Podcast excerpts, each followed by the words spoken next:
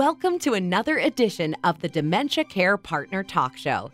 Now, here's dementia care expert Teepa Snow and your host, Greg Phelps. Hello, and welcome to the Positive Approach to Care podcast series on all things dementia brought to you by Seni. Seni brand is a high quality line of adult disposable briefs and underwear that helps people living with bladder leaks retain their dignity and confidence to enjoy everyday activities with less worry. The full breathability and superabsorbency features of Seni products allows incontinent people to sleep through the night and awake more alert in the morning, with lower risks of falls, UTIs, and skin breakdowns. Caregivers benefit too, as people wearing Seni products require less changes, with less soiled sheets and garments to launder. One life at a time, Seni products are improving the quality of life for people living with incontinence. And I'm your host, Greg Phelps, along with Positive Approach to Care's Teepa Snow. And our topic today comes from our long list of listener questions. Uh, it's actually two questions sort of crammed into one. How can loved ones and caregivers protect themselves from aggression so they can lovingly care for those who are out of control? And how to preserve dignity for a person living with dementia while ensuring they don't harm themselves by accident. So I've just pulled the pin on the hand grenade and tossed it to you. Wow. Okay, well, let's unpack this. So go back to your first one and let's pick it apart a bit. So take us through that first part, that first question again, and let's let's take it apart a little. All right. So how can loved ones and caregivers protect themselves from aggression so they can Okay, let's stop there. So yeah. let's stop there. Protect themselves from aggression. Because that's the nub of it, isn't it? That's the nub of it because that's really what the question is. How can i do what i want to do without the person not liking what i want to do and showing me they don't like it by striking out physically? Okay True. so let me say yeah. that again. Yeah. So i want to do something and it's something i believe needs to get done in the course of what i call care. And i'm doing it because i love somebody and I'm also doing it because I believe that it's essential that I do it when I do it, how I do it. Except I'm wondering if how I do it could be changed so that I still get to do what I want to do or not, because I believe it's really important to do. And the question then becomes how can I do that so they won't hit me? And so, what I'm going to say is I think we need to listen to what it is they don't like about what we're trying to do. What are they trying to tell us? Because when people strike out physically, it means they feel that there's no other way that they can get people to listen to them. And they may not have a lot of language left. So, you know, one of the questions is always what are their language skills like?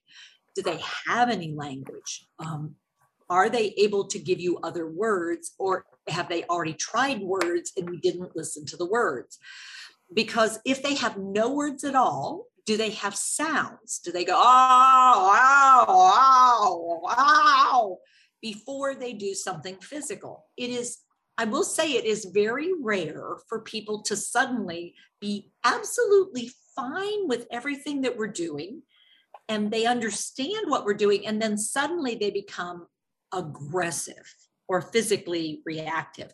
Typically, what's happened is they've tried to signal to us a few times that they aren't either, I don't know what you're doing, or I don't know why you're doing what you're doing, or I don't like what you're doing. And they'll often give us information about that. There's often a stiffening of the body or a, oh, oh, oh, oh, oh, an indication, a repetitive, quick, or a, oh, oh no, no, no, no. There's something usually that gives us a hint.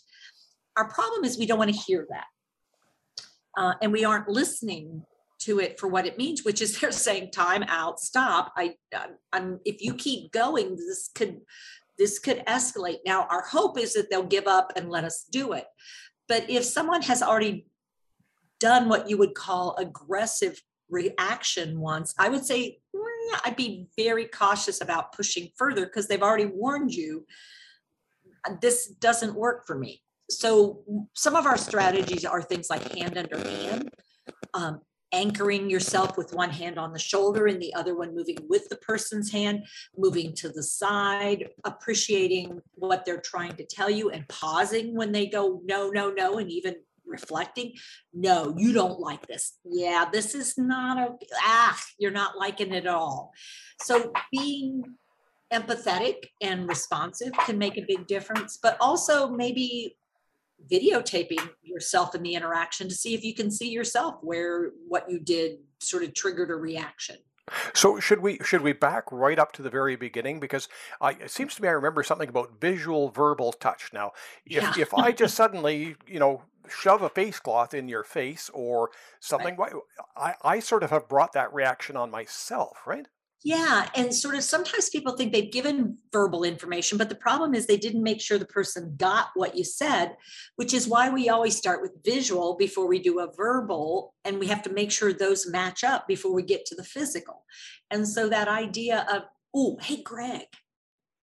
And then actually, I use the washcloth on my, not really, but I motion it on my own face and then I show it to them and then I point to them. So I'm doing this step by step thing. And they go, I don't know what you want me to do.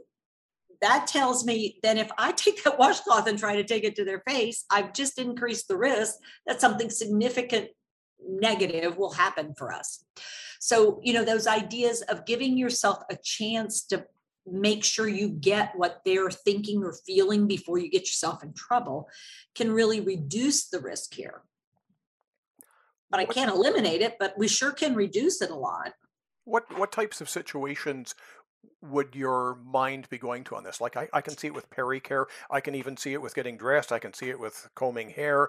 eating i mean it can be drinking eating it could be getting up out of a chair it could be sitting down it could be trying to get someone in a car out of a car it could be um, as simple as helping someone blow their nose or you know pull out a map and and you know look at a map i mean so this could be you know this is where these episodes can happen. It's when you make someone feel stupid inadequate wrong and it's not our intent but we are so intent on our our agenda that we we don't make sure our partner the person we're trying to care for is is equally committed to the thing we're doing. And if it's something they really don't like really backing up and going okay um okay they don't want me touching down there. What are some other ways we could get that touched that doesn't involve me standing here in front of the person trying to get this done? Could it be you know and i've i've been clumsy and i've spilt like water warm water out of a cup onto someone's lap and then profusely apologized and, and offered to help them switch out of the wet things.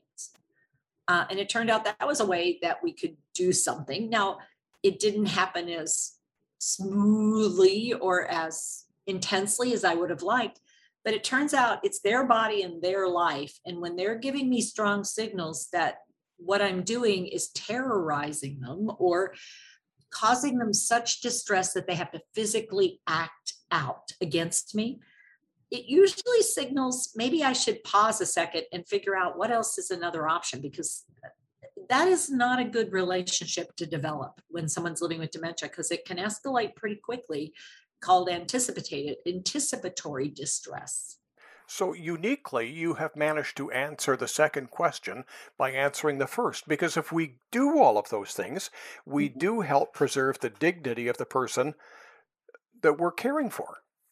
Yeah, because you know, if I think I don't need to take a shower and you keep arguing that I do, I mean that's that's an argument. And arguments escalate if we're not careful. So you're not wanting a shower. Okay, well, how about if we just change your clothes then? Well, I don't know why I should do that. Well, I'm asking you for a big favor. I know that. I'm wanting you to take a shower. You're not wanting a shower, and I'm asking for your big favor. How about if we just change your pants then? Let's just leave it alone. Let's just change your pants. Well, I don't see why. Ha- I know. I heard you, but could we at least try it? Could we try? I'm asking for a big favor. Here, let's try this. Here, put your here. Stand up, and just let's move it forward. But when they haven't said no, it it could be a yes. And I show them the new pants before I try to take the pants off. I mean, there's so many strategies depending on the task. But what we want to do is be respectful, but not give up but I may have to negotiate and be willing to have less than everything I want because Yeah. they aren't getting everything they want either. You have uh, some videos that include some instruction on this. I remember one for PeriCare. Is there a specific video for all of this, or is it sort of interspersed with a bunch of them that people could look at? Yeah, it's interspersed, but we've also done one um, changing challenging situations by really better appreciating who the other person is and how we might use those visual, verbal, touch cues, how we might find out about introvert or extrovert, how we know whether they're a, you know, somebody who likes a lot of detail and they need a lot of detail to be comfortable versus somebody who, you know, just big picture, just like, why are we doing this?